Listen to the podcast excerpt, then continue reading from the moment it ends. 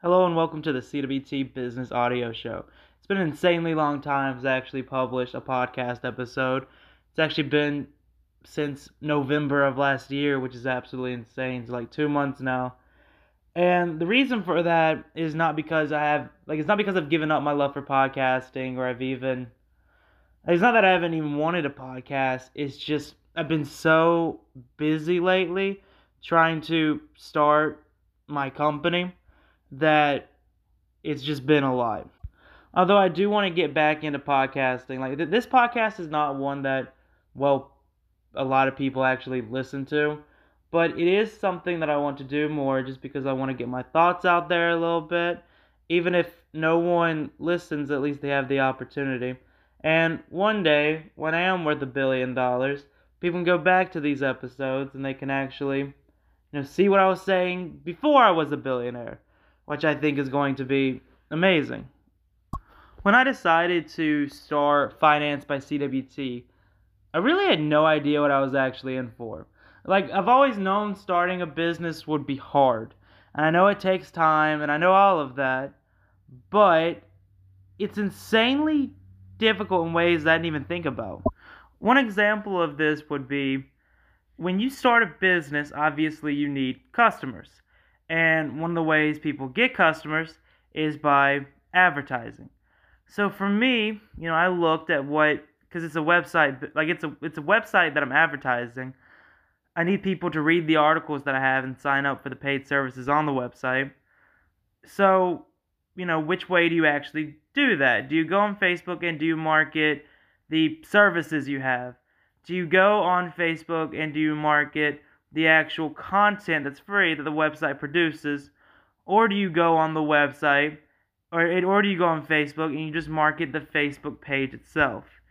And for a while, I thought that the latter was the best strategy. I thought if I could market the Facebook page, get a bunch of likes on the page itself, then every time I post anything on the page, it's like I have free people to market to.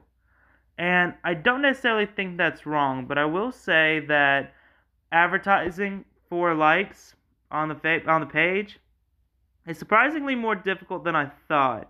I thought if anyone saw that there was a company doing like you know free financial news and stock advisement, that well everyone would want to push the like button because that's something that benefits everyone and it doesn't. That's not a difficult task to ask for. But that's not exactly how people work, which I find very interesting. So and also, even if they do like the page, when you publish your content, most of them don't actually see it, even though they're a subscriber of the page. Like, they just don't. So, again, you know, you just paid all this money to get these likes, and they're not actually responding.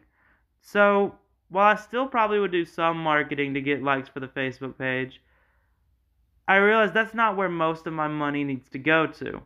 So the second thing is, you know, the free content. Which that does work. You know, a lot of my, you know, free posts that I've wrote on Finance by CWT, I ended up, you know, promoting the content. A lot of people clicked it, so my, you know, actual viewership on the website, you know, went up quite a bit. But, you know, they view it, they like the article, and then that's it. You know, like if, if they're not subscribing to the premium services or they're not following the social medias, then that transaction's done. They benefited from reading the article. You know, unless you're monetized with Google Ads, you made no money from that. And, you know, they go on their merry way, which is fine. But that can't be the best strategy either. Well, I think that's important to do because it does boost the actual engagement on the website, which is obviously very important it doesn't make the money that like it doesn't make your money back when you spend it. Like if I spend twenty dollars on Facebook ads, I want to make hundred dollars, or at least more than twenty, or even twenty if I can just break even. So that has some difficulties on its own. Right now, I'm going to start marketing, you know, the premium services, you know, getting people to subscribe, you know, to the stock picker, stuff like that. And if I can do that, you know, and actually make up money from that, it gives me more of a marketing budget to do the other things. Because I'm advertising the actual articles. Let's say that, you know, that's not making the money back it's fine if the other way I'm marketing is making enough money to pay for all of that. Because, I mean, I've said it before and I'll say it again. I really don't plan for this company to be profitable for quite a while. If the company makes $100 next month, then I'm buying $100 worth of marketing or, you know, covering some of my other expenses. Because that's another thing. Running a business does take a lot of money. And it's kind of annoying. Like, even the Facebook ads itself, you know, if you're going to spend, you know, $200 on Facebook ads and you're in a situation where $200 is, you know, not a small ad, like, it's not a small thing of money, and you don't necessarily know how the ads are going to perform you know, it's kind of hard to actually spend the $200. But and there's a few things with that. Obviously, you can do, you know, research, test different like kind of ads and see what performs a certain way and get an idea of how the ad is going to perform. But you really can't know exactly. Like there's not a single person in the world who knows exactly how a Facebook ad's going to respond. There just isn't.